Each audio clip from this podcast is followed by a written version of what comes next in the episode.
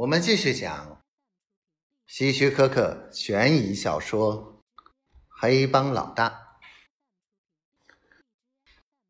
哈迪舔舔嘴唇说：“有急事儿，我需要马上出海，不管干什么活儿，只要能出海就行。这种事儿，倒的确应该找马克。”不过，我怀疑你能不能找到他。他可是帮里的老大哎。我知道。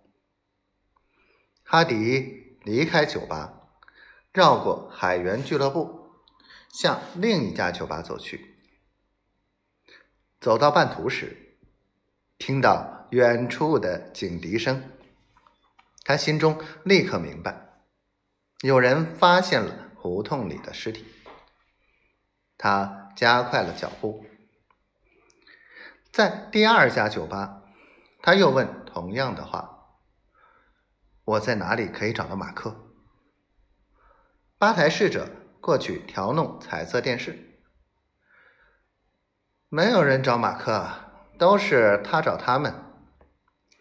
别开玩笑，我有急事，我是曼娜的朋友。我不认识曼娜。侍者说：“但他没有走开。过了一会儿，他说：‘马克的心腹是卢比，他是唯一能够告诉你马克在哪儿的人。’好，我怎么才能找到卢比呢？他在市中心开了一家俱乐部，不过晚上这个时候，他一般都在他的公寓里。他为上层人物。”提供午夜娱乐。侍者在一张纸上写下地址。啊，朋友，不过我要告诉你，你这一身打扮是进不去的。哈迪乘地铁到市中心，来到侍者给他的地址。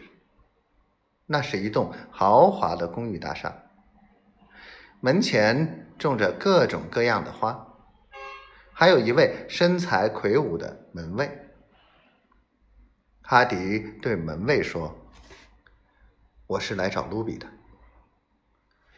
门卫上下打量着哈迪肮脏的毛衣和粗布裤子。送货是太晚了，不是送货，是谈正事儿。门卫拿起室内电话。拨了一个号码，他问哈迪：“你叫什么名字？”啊？”他不认识我，告诉他是关于马克的事。